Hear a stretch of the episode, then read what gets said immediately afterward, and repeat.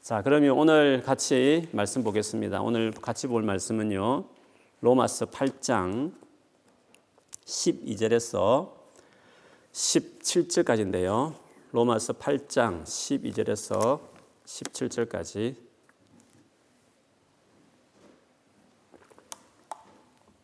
제가 한번 끝까지 읽어볼 테니까 여러분이 눈으로 한번 따라 읽으시기 바랍니다. 제가 한번 읽어볼게요. 그러므로 형제들아 우리가 빚진 자로 돼 육신에게 져서 육신대로 살 것이 아니니라. 너희가 육신대로 살면 반드시 죽을 것이로 되 영으로서 몸의 행실을 죽이면 살리니. 무릇 하나님이 영으로 인도함을 받는 사람은 곧 하나님의 아들이라. 너희는 다시 무서워하는 종의 영을 받지 아니하고 양자의 영을 받았으므로 우리가 아빠 아버지라고 부르짖느니라. 성령이 친히 우리 영과 더불어 우리가 하나님의 자녀인 것을 증언하시느니 자녀이면 또한 상속자 곧 하나님의 상속자요 그리스도와 함께한 상속자니 우리가 그와 함께 영광을 받기 위하여 고난도 함께 받아야 할 것이니라. 아멘. 자, 집에 혼자 계시면 자기 자신을 향해서 믿음으로 우리 옆에 같이 있는 분이 계시면 서로를 향해서 선포하겠습니다. 하나님 우리 아버지가 되시니 걱정하지 맙시다. 하나님 우리 아버지가 되시니 걱정하지 맙시다. 아멘. 제가 어, 최근 몇 년간 어, 저에게 하나님이 가장 참 마음으로 깨닫게 하신 가장 큰 어, 진리가 있다면요. 하나님이 우리 아버지다 하는 사실이 가장 큰 깨달음이었습니다. 물론 예수 믿으면 다 하나님의 아들, 딸 된 자녀라는 것은 너무 잘 아는 거고 처음 예수 믿었을 때부터 하나님 아버지 이렇게 제가 부르기도 했었지만 저는 최근 몇 년간의 하나님이 내 아버지라는 이 사실이 진짜 가슴에 박히듯이 깊이 이렇게 다가온 시간들을 이제 보내왔습니다. 하나님이 내 아버지라는 이 사실이 분명해지니까 성경에 어떻게 보면 중요한 그 부분들 혹은 궁금하게 여겨졌던 부분들이 해소되는 것들을 많이 경험하게 된 시간이었습니다. 여러분, 하나님이 우리를 또 세상을 만드신 이유를 곰곰이 생각해 보면 하나님이 인간인, 당신이 만든 피조물 중 인간을 당신의 아들과 딸로 삼겠다라는 이 논란,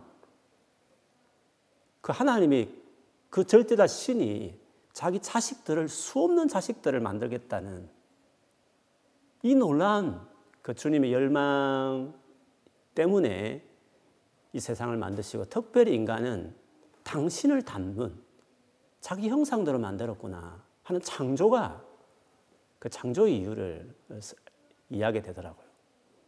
그리고 인간의 타락에 대해서도 많은 생각할 것들이 있지만 왜 하나님께서 그 엄청난 당신이 죽어가면서까지 해결해야 될 그 죄를 짓는 현장에 있음에도 불구하고 막지 않으시고 그냥 두시는 인간의 타락이라든지 그리고 그 문제를 해결하기 위해서 차라리 막아버렸으면 당신이 안 죽어도 될 일을 왜 그렇게 그것을 허용하시고 그리고 그 일을 해결하겠다고 그 긴 긴 이스라엘 역사를 보면서 그렇게 속상해 하시고 힘들어 하시고 마침내는 자기 아들 아니 당신과 분리될 수 없는 하나의 신 그 아들을 십자가에 죽게 하신 이유가 뭘까? 왜 그 어려운 그 고통스러운 일을 왜 그런 식으로 구원을 하나님께서 이루셨나?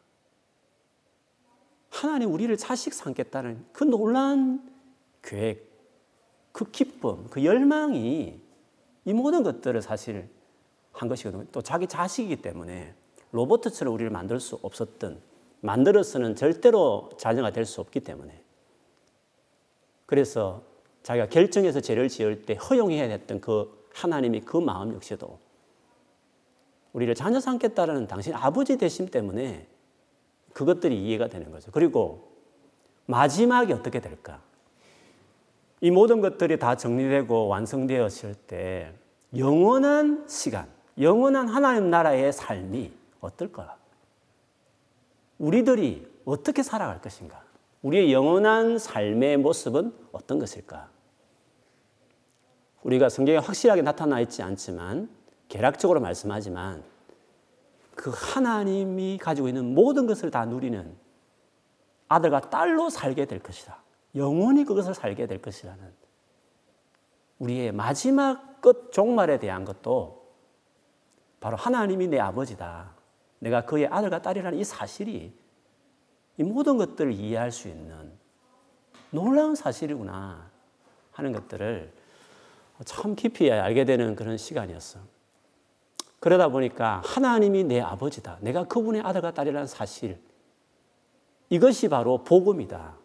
이것이 십자가 죽음이 가져온 놀라운 축복이기 때문에 야, 복음이 이렇게 놀라운 것이구나. 이 같은 복음이면 살면서 뭐 좀 잘 되고 좀 세상 사람들이 대단해지고 하는 것들이 그렇게 중요하지 않는 주시면 감사하고 주시면 그거 다 동원해서 어떻게 하든지 이 놀라신 하나님을 증가할 수 있는 장을 만들어내고 자리를 만들어내고 주신 나의 재능을 다 해서 이 놀라신 하나님을 표현하는 어떻게 보면 복음을 위해서 살아가는 그것 때문에 그 자리가 중요한 거지.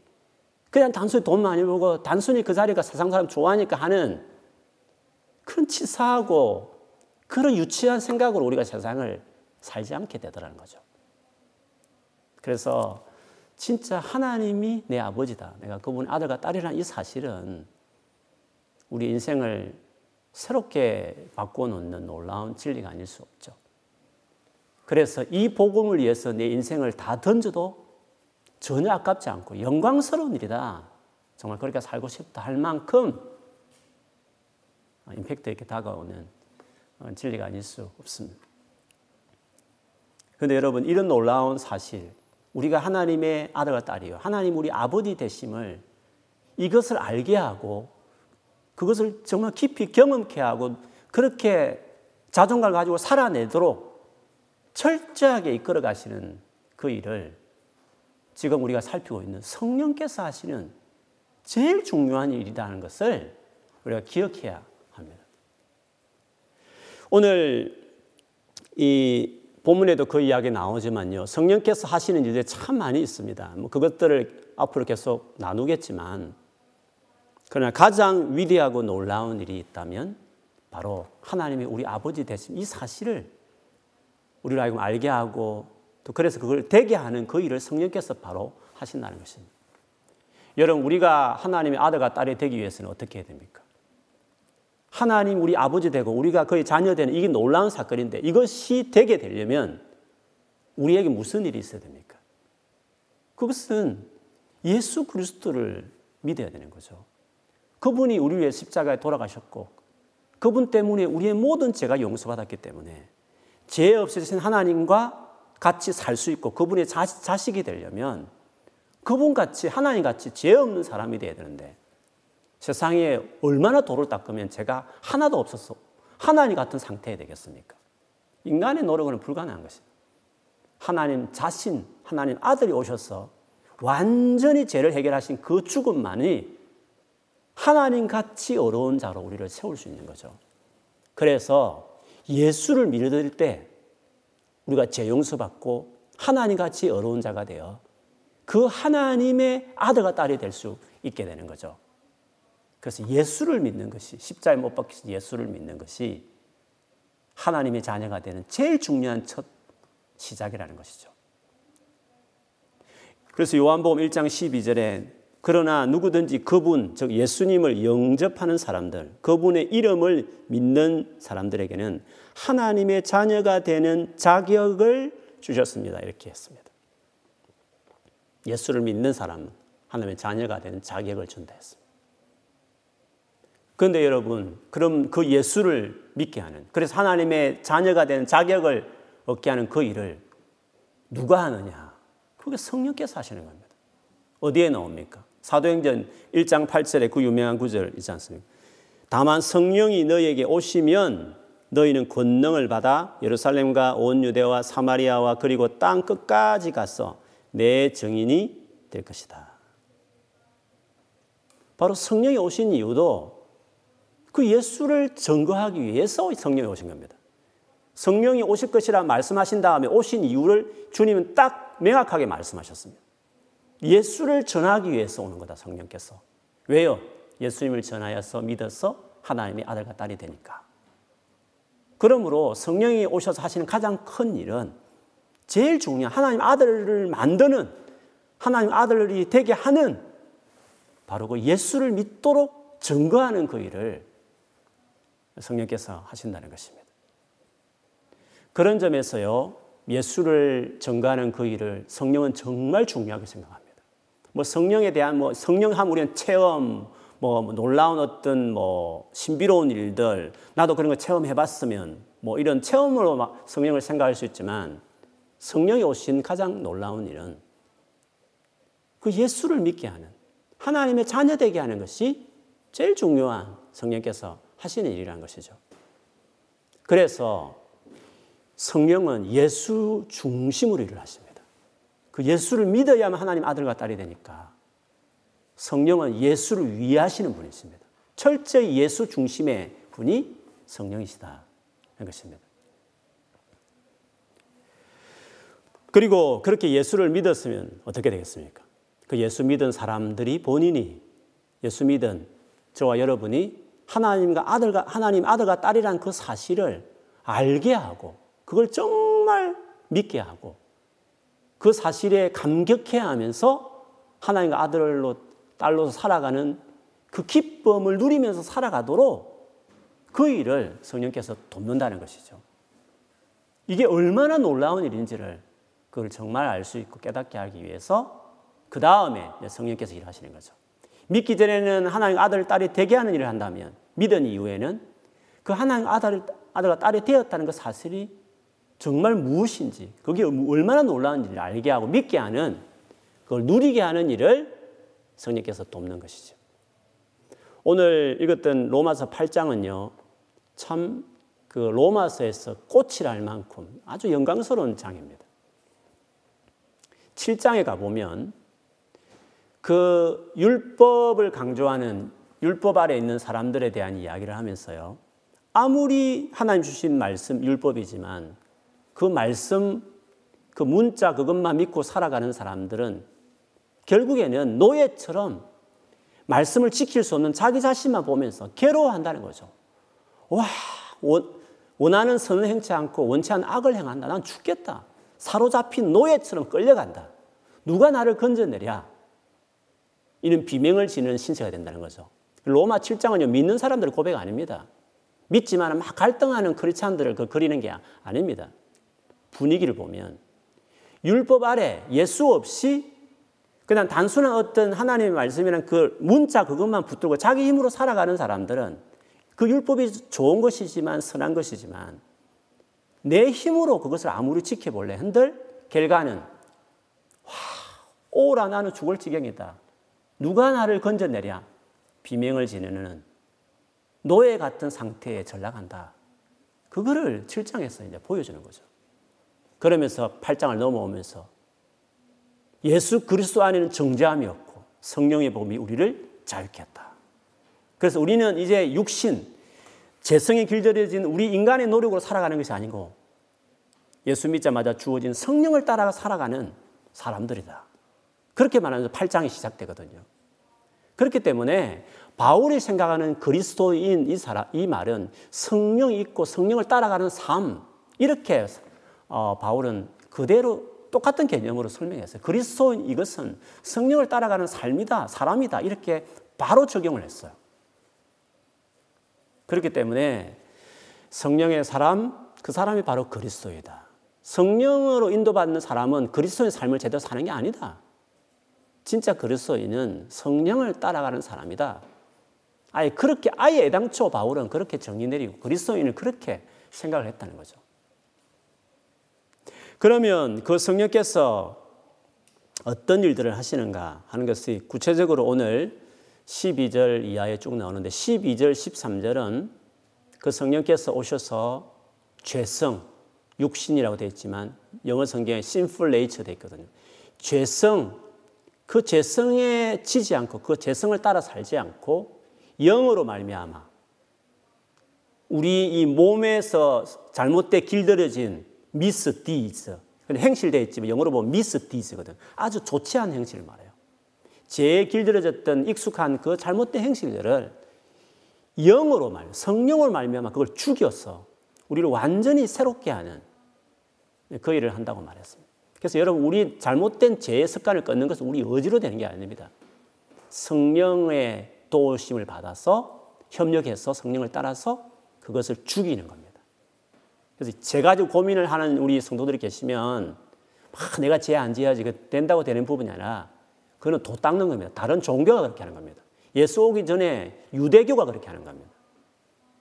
예수를 믿었으면 바울 말 그대로 성령 인도받는 사람이 됐으니까 그리스도인들은 성령이 있는 사람이니까 그 성령으로 말미암아 그 미스 디즈 한 것들을 죽여버리는 겁니다. 그래서 벗어나는 것입니다. 그 성령의 일하심을 일관되게 이렇게 이야기한 거죠. 그런데요, 이 같은 은혜를, 이 놀라운 은혜를 우리가 입은 이유를 이제 14절부터 말해요. 오늘 우리 14절은 무릇 이렇게 되어 있지만 영어 성경 because 이렇게 되어 있습니다. 그리고 그 다음 구절은 for 해서 왜냐하면 이런 말로 계속 진행됩니다. 왜 우리가 이렇게 성령에 의해서 죄의 잘못된 습관을 끊어내는 이런 일들을 할 수 있는 이런 놀라운 은혜를 입었느냐? Because 바로 우리가 14절에 말한 대로 무릇 하나님 영으로 인도함을 받는 사람은 곧 하나님의 아들이라. 우리가 하나님 아들이기 때문이다. 성령으로 인도받는 하나님의 아들들이 되었기 때문에 우리가 바로 이런 은혜를 입었다라는 것을 이야기하는 것입니다. 그래서 오늘 14절부터 계속적으로 강조하는 것이 뭐냐. 우리가 하나님의 자녀다, 아들이라는 것을 일관되게 그렇게 이야기하고 있습니다. 그래서 성령을 아예 표현하기를 15절에 보면 너희는 다시 무수하는 종의 영을 받지 아니하고 양자의 영을 받았으므로 우리가 아빠 아버지라고 부르짖느니라. 양자의 영. 양자의 영이라 했습니다. The spirit of sonship. 아들의 영이다. 성령을 아들의 영이라 말했습니다. 성령이 하는 일이 뭐겠습니까? 우리가 하나님의 자녀이라는 사실을 명확하게 알게 하는 그 일을 성령이 하시는 겁니다. 얼마나 알았으면 하나님을 아빠, 아버지라 부르짖게 만들어 버린다고 말하지 않습니까? 그 성령이 가장 하시는 가장 큰 일이 뭐냐면 안 믿는 자들은 하나님 아들, 딸이 되게 하는 예수 믿게 하는 일이고 예수를 믿었으면 확연하게 하나님이 내 아빠란 사실을 알게 해서 어느 정도 확실히 알았으면 하나님 부를 때 아빠, 아버지라고 부르게 만들 만큼 하시는 아예 아들의 영이다. The spirit of sonship. 아들의 양자 영이다 할 만큼 성령을 이렇게 내린 것을 보면 성령이 하는 놀라운 일이 뭔가? 바로 우리를 하나님의 아들, 딸로서의 삶을 살게 하는 것이 성령이 하시는 놀라운 일이라는 것을 이야기합니다. 하나님을 아빠라고 부르는 이 놀라운 일을 성령이 하시는 이유는요. 우리가 말하는 삼일체 하나님 중에 그 아버지 하나님, 그 성부 하나님이 이것을 처음부터 계획하신 거죠. 그것 때문에 세상을 만드시고 우리를 당신의 형상대로 지었으니까. 그래서요, 여러분이 부모가 되면 알지만 자녀들이 이름을 말을 배우기 시작하면서 엄마, 아빠라는 말을 처음에 이렇게 하기 시작할 때 우물쭈물 그 비슷하게 말해도요, 그 엄마, 아빠들 얼마나 그 소리를 듣고 기뻐하는지. 하나님 아버지께서 이 소리 들으려고 우리로 우리 입에서 아빠 아버지라는 이 소리를 듣기 위해서 그 창세전부터 그 우리를 만드실 계획도 하시고 그 타락하는 과정 지금까지 자기 독생자들 희생하시고 마침내 그 죽음 위에 그 예수를 믿어 하나님 아들과 딸이 되었는데 되었다 해서 우리가 아빠라기 쉽게 부릅니까? 성령께서 우리로 하여금 우리가 누군지를 성령께서 우리 안에 정말 역사하셔. 결국에는 결국에는 하나님이 정말 원했던 그, 그 창세전의 계획이었던 우리가 하나님 아들과 딸이 되어서 그분을 아빠, 아버지라 부르게 되는 그 일을 성령께서 하신다. 그래서 그분을 양자영이다 이야기하셨고 오늘 16절에 그 성령이 친히 우리 영과 우리 안에 있는 영이 있는데요. 하나님과 접속하는 감각을 갖는 영, 영의 파트가 있거든. 그 영과 더불어 성령이 친히 우리 영과 더불어 우리가 하나님의 자녀인 것을 정언한다. 성령이 계속 강조하는 사역이 뭐냐 하면 우리가 자녀이라는 것을 그거를 인식하게 하고 그걸 고백해 하고 그걸 증거하는 일을 성령께서 지금 하신다는 것을 오늘 본문에 계속적으로 아, 이렇게 강조하고 있는 것입니다. 그래서 성령은 하나님이 우리 아버지다. 하나님 바로 우리 아버지라는 사실을 알게 하죠. 그 하나님이 우리를 얼마나 사랑하는지, 그 사랑이 아버지의 사랑이라는 것을 알게 하시는 이가 바로 성령이시라는 것입니다.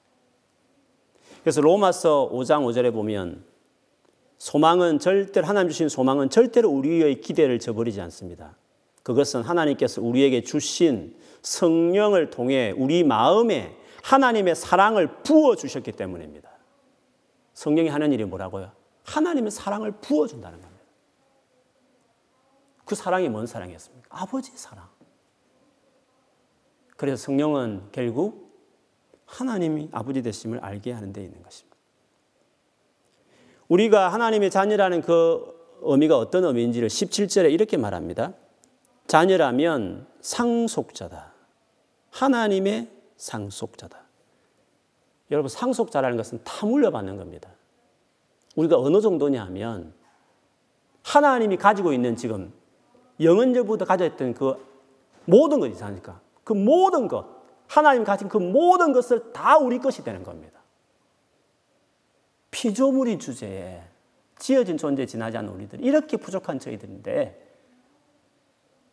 하나님 모든 것들 다 유산처럼 받는 상속자가 되는 자녀가 되었다는 것을 이야기합니다. 그러면서 더 강조하게 해서 17절에 보면 그리스도와 함께한 상속자니 무슨 말입니까? 예수님과 똑같은 상속자라는 말입니다. 예수님과 함께 예수님과 똑같은 상속자라는 말이에요. 우리가 누리는 위치가요. 우리가 누리는 권리가 우리가 누릴 그 풍성함이 예수님이 누렸던 것과 똑같다는 것입니다. 그래서 예수님이 아들일 때 우리도 똑같이 아들이 되는 겁니다. 물론 퀄리티는 비교할 수 없는 없죠. 하나 예수는 원래 신이셨으니까. 그러나 피조물에 지나지 않는 우리를 신이신 그 예수님과 같은 공동 상속자로 우리를 삼으신 바로 그런 의미에서 우리가 아들과 딸이라는 사실이 말만 들어도 이건 놀라운 일이 아닙니까? 이는 완전 놀라서 나자빠질 만한 놀라운 일입니다. 그래서 성령께서 하시는 일이 오셔서 뭐 이런저런 뭐 놀라운 기적을 일으키고 뭐 오셔서 뭐 놀라운 체험을 하게 하시고 내가 살아가는데 뭐 좀 도와주시고 내가 아픈 병을 좀 치유하는 정도의 성령 역사가 하는 게 아니라 하나님 같이 살게 하는 하나님 모든 것을 예수님처럼 다 누리는 상속자로 그런 자격을 부여받은 자녀가 되었다. 물론 이 땅에 살 동안 우리가 그걸 확신을 경험하지 못하지만 머지않아 이 짧은 100년도 안 되는 이 세상 좀 힘들고 어렵죠. 그러나 요 끝나고 나서 이 믿음대로 살아서 결국에 영원한 아예 시간이 100년, 1000년, 1억 년도 아니고 영원한 시간, 그, 그 수많은 시간에 우리가 누리는 진짜 우리의 삶은 하나님 같은, 하나님 가진 모든 영광을 다 누리는 우리가 그런 자가 된다는. 그래서 이 땅에 사는 동안에 성령이 하는 제일 중요한 일이 뭐겠습니까? 예수를 믿게 하는 거. 그리고 예수를 믿었으면요. 예수를 믿었으면 하나님 아들과 딸이 된 건데, 그게 놀라운 건데, 그게 얼마나 엄청난 기쁜 소식이고 그것이 지금 또 돈이 없어도 조금 뭐가 안 풀리고 힘들어도 이게 어마어마한 일인데 이 100년 안에 그 조금 힘든 거 가지고 그것 때문에 아웅다웅 하는 게 아니라 영원한 삶을 살면서 하나님 아들과 딸로 살아가는 삶이 있는데 성령이 역사하시면 그것을 알게 하는 것에 더 마음을 들이지 않겠습니까? 예수를 믿어도 그것이 그렇게 중요하지 않는 겁니다.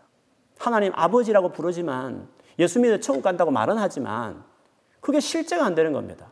그냥 현재 어렵고 힘들면 현재 뭔가 이루어지지 않으면 그냥 낙심하고 그냥 원망하고 뭐 하나님 사랑이 뭐고 이것은 그렇게 없어 다운돼 버리고 그렇게 되는 겁니다. 하나님의 아버지라는 이 사실이 너무 지식적인 겁니다. 이게 너무 모호한 겁니다. 이것이 감격이 안 되는 것입니다. 성령이 오셔서 하시는 일은 지금도 성령께서 우리 안에 하실 가장 큰 일은 하도 믿음 없으니까 우리 좀 도와주시고 뭔가 기도하면 응답도 하시지만 당연히 이 땅에 살면서 하나님 돌보신 있지만 그러나 진짜 성령이 기뻐하시는 원하시는 일이 있다면 하나님이 창세전부터 뭘 계획했는지 도대체 지금 구약과 신약을 성경을 훑어오면 지금 하나님 무슨 일을 하고 있는지 뭐를 제일 중요하게 생각하는지 왜 예수님이 십자가를 주고 돌아가셨는지 이 많은 일을 생각해 보면 성령께서 가장 기뻐하시는 일은 우리가 하나님의 아들과 딸이라는 이 사실을 제발 알게. 그래서 하나님 아빠라 부르며 살게. 감격하며 살게. 이 땅에 좀 살고 사는 게 어렵지만 100년도 안 되는 그 짧은 인생 끝나면 말할 수 없는 엄청난 영광이 기다리고 있는 그 삶을 좀 바라보며 살게. 그 사실 때문에 항상 기뻐할 수 있고 모든 일에 감사할 수 있는 그리스도 예수 안에 있는 사람에게 하나님이 향하신 뜻이라고 말한 예수 믿기 때문에 당연히 그렇게 살 수 있는 그렇게 살아야 된다고 말씀하시는 그 삶 있지 않습니까? 그렇게 살기를 좀 바라는 마음에 성령께서 우리 안에 끊임없이 그 일을 사실 제일 중요하게 하고 있는 것이죠. 그래서 17절에도 이 영광을 받기 위해서 고난도 함께 받아야 되잖아요. 고난을 좀 받아라. 예수님처럼 상속자가 될 건데 예수님처럼 고난 좀 받으면 어떠냐? 마땅하다 그런 거는 고난 가지고 너무 쩔쩔매지 마라. 우리가 하나님의 아들과 딸이 된 것이 얼마나 놀라운 일인데 그렇게 이야기하는 것입니다. 그래서 저는 성령 충만이 뭐 체험을 많이 했다. 놀란 은사가 있다. 뭔가 세상에 잘 풀렸다. 이런 관점으로 성령 충만을 말하는 게 아니라 아주 근원적으로 예수 믿으니 놀라는 사실. 하나님 아들과 딸 선십. 감격해 하는. 특별히 진짜 어려울 때도, 진짜 답답할 때에도 근원적인 그 구원의 기쁨, 감격이 살아있는 사람들. 그게 성령께서 하시는 일이니까. 그렇게 살아가는 사람이 진짜 성령 충만한 성령께서 정말 그것을 하시는 일이라는 것을 우리가 알 수 있는 거죠. 오늘 본문 사실 뒤에 더 이어서 보면요. 이런 연속에서 보면 현재의 고난은 우리에게 나타날 영광과 비교도 할 수 없을 정도로 하면서 아들로서 누리게 될 영광을 지금 계속 이야기하면서요. 19절에 보면 피조물도 이걸 알아요. 피조물들도. 피조물이 고대하는 바는 하나님의 아들들이 나타나는 것이니. 아들들입니다. 복수입니다. 이제 한 명이 아닙니다. 예수 믿는 모든 사랑의 아들들. 그들이 나타난다 이 말은 영광스럽게 나타날 마지막 종말을 말합니다. 피조물이 그때를 지금 기다리고 있다는 겁니다. 피조물도 그걸 기다리고 있는 것입니다. 길거리에 서 있는 나무 한 그루도 이것을 지금 소망하면서 지금 기다리고 있는 겁니다, 여러분. 이것이 그들의 소망이 되어 있다는 것입니다. 피조물도 알아요. 인간이 하나님 아들과 딸들이 됐다는 사실이 얼마나 놀라운지 알고 그것이 어서 현실로 나타나기를 완전히 세상이 죄로 물든 세상이 바뀌어져서 예수님이 오셔서 그때가 빨리 오기를 지금 나무 한 그루 우리가 보는 꽃들도 그것을 지금 바라고 있단 말입니다. 그 정작 그것을 누리는 주인공인 우리는 그걸 소망하지 않는 겁니다. 그 영광을 기대하지 않는 것입니다. 이 세상 살아가면서 좀 힘든 것 때문에 막 짜증내고 불평하고 원망하는 것입니다. 진짜 어떻게 주님 보시기에 이것이 얼마나 믿음 없는 행동인지. 그래서 왜 믿음이 없느냐? 왜 두려워하느냐고. 너무나 두려워할 게만 걱정할 일이 많은데 불구하고 당연한 건데 주님은 아예 이해하지 못한 매몰찬 사람 같이 왜 두려워하느냐, 왜 그리 믿음이 없느냐고 말하는 이유들은 아주 근원적으로 우리의 구원이 뭔지, 우리의 주신, 하나님 주신 은혜가 뭔지를 모르는 것 때문에 주님이 이렇게 안타까워하시는 거죠. 피조물이 그리 고대한다고 이야기하시면서 21절에도 그 바라는 것은 피조물도 썩어짐의 종로로 탄 데서 해방되어 하나님의 자녀들의 영광의 자유에 이르는 것이니라. 피조물들도 우리가 완전 회복되어서 하나님의 자녀들의 영광의 자유에 이르게 될 그때를 피조물들이 지금 기대하고 있다는 거예요. 우리보다 더 간절하게 기다리고 있다고 지금 피조물들이 그렇게 지금 바울이 말합니다. 보십시오. 여러분, 오늘 8장에서 성령을 이야기하면서 끝에 가서 성령 인도를 받는 하나님의 자녀라는 이야기를 하면서 결국 계속 말하는 것이 뭐냐 하면 성령이 지금 하시는 가장 중요한 일은 우리가 하나님의 자녀와 아들됨, 그걸 알게 하는. 우리가 앞으로 누릴 영광이 얼마나 놀라운지 그걸 좀 바라보게 하는 소망하게 만드는 그 일을 성령께서 끊임없이 우리 가운데 지금 일하고 계시는 일이다. 말하는 것입니다. 그래서 성령은 하나님을 위하고 아버지를 위하고 성장이 예수를 위하는 겁니다. 예수를 위하는 목적은 그 예수를 믿어야 하나님 아들과 딸이 되니까. 그리고 그렇게 되어서 하나님을 아빠 아버지를 부르면 그 성부가 기뻐하는 것이니까. 결국에는 성령이 하시는 그 모든 일을 생각해 보면 철저하게 성자를 위할 수밖에 없고 성부께서 기뻐하시는 그 일이 뭔지 알기 때문에 우리로 하여금 아빠 아버지를 부르게 하는 그 일을 하신다는 것이죠. 삼위일체가 얼마나 서로를 위하시는지 그 일을 이렇게 볼 수 있습니다. 그래서 여러분 성령은 마지막 예수님 십자가 죽으시고 부활하신 후에 비로소 우리 안에 이제 오시게 됐지만 그 성령 오셔서 결국에 우리에게 하신 일이 하나님 아들됨을 깨닫게 하는 되게 하고 깨닫게 하는 그 일이니까 결국 하나님이 성령 성령 하나님께서 우리 가운데 오셔서 하시는 가장 놀라운 실제는 아들과 딸됨을 깊이 깨닫는 것입니다. 여러분 성령이 하시는 놀라운 일은요 여러 가지 유행을 설명할 수 있지만 전에 제가 말한 리얼리티입니다. 실제를 이루기를 하십니다. 그 실제가 되게 하는 것입니다. 사마리아 여인 만났을 때 사마리아 여인은 그 당시에 뭐 그리 심산이냐 예루살렘 어디가 예배하는 것이 옳으냐고 물었을 때 예수님은 이것도 저것도 아니다. 중요한 것은 영과 진리로 예배하는 그 예배를 아버지가 찾으신다고 말했어요. 거기서 말하는 영과 진리라는 것은 영은 성령을 이야기하는 것은 진리는요 실제를 말하는 것입니다. 즉 성령으로 말미암아 진짜 하나님을 만나는 진짜 예배가 이제는 이제 이루어지게 됐다는 거죠. 예수님 십자가 죽음 이후에 성령 오시고 나서 그처럼 성령은 모든 것의 실제가 되게 하는 것입니다. 그러므로 우리가 지금 예수 믿고 하나님 아들과 딸이 되고 그래서 하나님을 아빠라 부르게 되는 이 모든 일들은 원래 하나님이 계획하셨던 그 진짜가 이제는 드디어 이루어진 것입니다. 실제인 겁니다. 실제.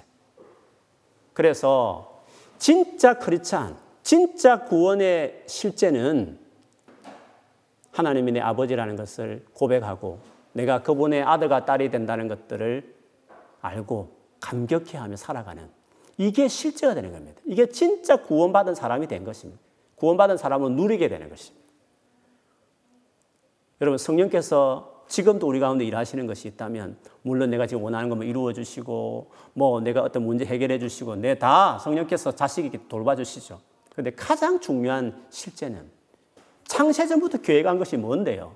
예수님 돌아가신 이유가 뭔데요? 그냥 좋은 좋은 세상, 저 파라다이스 천당 눈물 없는 좋은 장소 옮기기 위해서 예수님 십자가 돌아가셨습니까? 아닙니다. 자녀 삼기 위해서 가셨고 자녀이기 때문에 그냥 place가 따라올 뿐이지 본질은 하나님이 내 아버지가 내가 그분의 아들과 딸이 되는 겁니다. 그게 실제입니다. 그래서 실제가 되시는 성령께서 실제인 그 하나님의 자녀 되고 자녀로서 감격하며 살아가는 그 일을 성령께서 지금 하시는 겁니다. 한번 여러분 돌아보십시오. 진짜 내가 성령의 인도함을 받는 하나님 아들로서 어느 정도 내가 신앙생활을 하고 있는지를 진짜 예수 믿는 것 자체가 감격이 되는지 이것이 진짜 창세 전에 진짜 하나님 계획하셨던 일인데 그것이 지금 이루어졌고 지금 이루어지고 있는 것인데 하나님의 아들과 딸이라는 사실이 내 안에 얼마나 실제가 되고 있는지 얼마나 그것이 감격이 되고 있는지 특히 어려운 순간에 내가 원하는 것이 안 이루어지는 그 순간에도 전혀 나의 마음 중심에 있는 그 감격과 기쁨을 흔들 수 없을 만큼 진짜 그것 되고 있는지, 진짜 하나님 아들과 딸이라는 것이 감격이 되는 건지, 진짜 구원이 내 삶에 진짜 원동력이 되는 건지, 진짜 내가 예수 믿는 사람 맞는 건지, 진짜 믿는 사람의 그 생명이 내 안에 좀 살아 움직이고 있는 건지, 이게 분명하면요, 흔들리지 않습니다. 항상 기뻐할 수 있습니다. 뭐 희죽희죽한다는 의미가 아닙니다. 힘들지만 마음에 기쁨의 정서가 딱 있는 겁니다. 정말 마음 힘들고 어려울 때 있지만 요동하지 않습니다. 기복이 있지 않습니다. 딱 중심에 그 기쁨이 있는 겁니다. 그리고 범사에 감사하죠. 근원적으로 이 사실을 기억해 보면 이 100년 안 된 세상에서 무슨 일이 있든지 간에 물론 조금 어려울 수 있죠. 말할 수 없는 그 감사가 있는 겁니다. 딱 십자가 생각해 보면 내게 이루어 주신 구원을 생각해 보면 그래서요. 이 일을 이런 삶을 만들기 위해서 성령께서 오신 것이었습니다. 여러분 성령 충만하셔야 됩니다. 하나님의 아들은 성령이 인도하신다고 말했어요. 이 말은 우리가 그 다 누릴 수 있다는 겁니다. 다 누릴 수 있다는 것입니다. 그래서 정말 성령님 구하시고 어, 우리가 성령 생각할 때 이 관점에서 성령 하시는 일들을 생각하시면서 주님 앞에 나아가시면 하나님께서 반드시 여러분 안에 그런 놀라운 은혜를 주실 것입니다. 앞으로 구체적으로 더 성령이 하시는 일들을 계속 나누겠지만요. 오늘 이전의 얘기는 모든 것이 실제가 되게 하시는 그 성령께서 무엇보다도 오늘 본문에 말한 오늘 나누었던 하나님의 자녀됨, 하나님 우리 아버지 되심에 대해서 주님 내가 정말 더 깊이 알아가도록 그리고 이걸 알면 알수록 삶이 완전히 바뀝니다, 여러분. 어떠한 상황과도 요동하지 않는 사람으로 딱 설 수 있는 겁니다. 어떠한 고난이 와도 영광을 바라보며 절구한다고 말하는 이, 이 삶이 특별한 어떤 대단한 사람만 그런 게 아니라 모든 그리스도인들이. 왜? 모든 사람이 모든 그리스도 하나님의 아들과 딸이니까. 그런 삶을 누려야 합니다. 반드시 우리의 삶이 되어야 되는 줄 믿습니다. 오늘 이 밤에 기도하시면서요. 성령님, 나에게 바로 이 은혜를 주세요. 내가 아빠, 아버지를 하나님을 부르는 사람이 되게 해 주세요. 현재의 고난은 앞으로 내가 받을 영광과 비교도 아무것도 아니구나. 피조물도 지금 그거 바라보면서 막 애통하면서 기다리고 있는데 피조물보다 못한 자처럼 그렇게 세상을 살지 않고 나도 그것을 바라보면서 감격해하며 이 땅에 어려운 고비고비들을 견디며 나갈 수 있는 주인공인 정작 하나님 아들과 딸이 된 주인공이 내가 그것을 못 누렸어야 되겠습니까? 누리게 해 주십시오. 예수 믿은 이후에 내가 내 삶이 이런 삶이 되게 해 주십시오. 성령님이 그걸 도와주시기 오신 겁니다. 그렇게 성령님 구하고 은혜를 구하시면 그런 사람이 될 수 있습니다. 그런 사람 다 되기를 주의 이름으로 축원합니다. 오늘 이 밤에 기도할 때 그 은혜를 구하십시오. 그리고 앞으로 예수를 계속 믿어가면서 야, 여러분 그 은혜를 누리십시오. 그래서 이 은혜를 모르는 세상 사람 앞에 믿는 사람이 얼마나 멋진 사람인지, 얼마나 당당한 사람인지, 같은 고난을 당해도, 같은 팬데믹을 당해도 다르다는 것, 완전히 다른 태도로 내가 살아간다는 걸 보여줘야 하는 겁니다. 같은 상실을 경험하고, 같은 뭔가 빼앗김을 경험하고, 모든 것들이 막혀있는 가운데서도 하나님의 아들과 딸이 됐다는 이 사실이 감격이 되는 사람은 다른 겁니다. 거기서 차이가 나야 되는 겁니다. 그게 그리스도인인 것입니다. 그게 아들과 딸이 됐다는 걸 아는 사람이 하는 겁니다. 그렇게 살아야 됩니다. 그게 우리를 아들과 딸 삼으신 하나님 앞에 마땅히 보여야 할 효도인 겁니다. 수고하신 하나님께 보여주될 영광인 겁니다. 그렇게 반드시 십자가 죽음이 억울하게 헛된 죽음이 되지 않게 하기 위해서라도 우리는 그렇게 살아내는 선쉽이 있어야 되는 겁니다. 그렇게 다 살아가게 될 줄 믿습니다. 성령이 도와주실 것입니다. 그렇게 해달라고 이 저녁에 특히 어려움 있는 분이 계시면 오늘 이 말씀 붙들고 주님 앞에 나아 기도하는 여러분 되시기를 주의 이름으로 축원합니다. 아멘.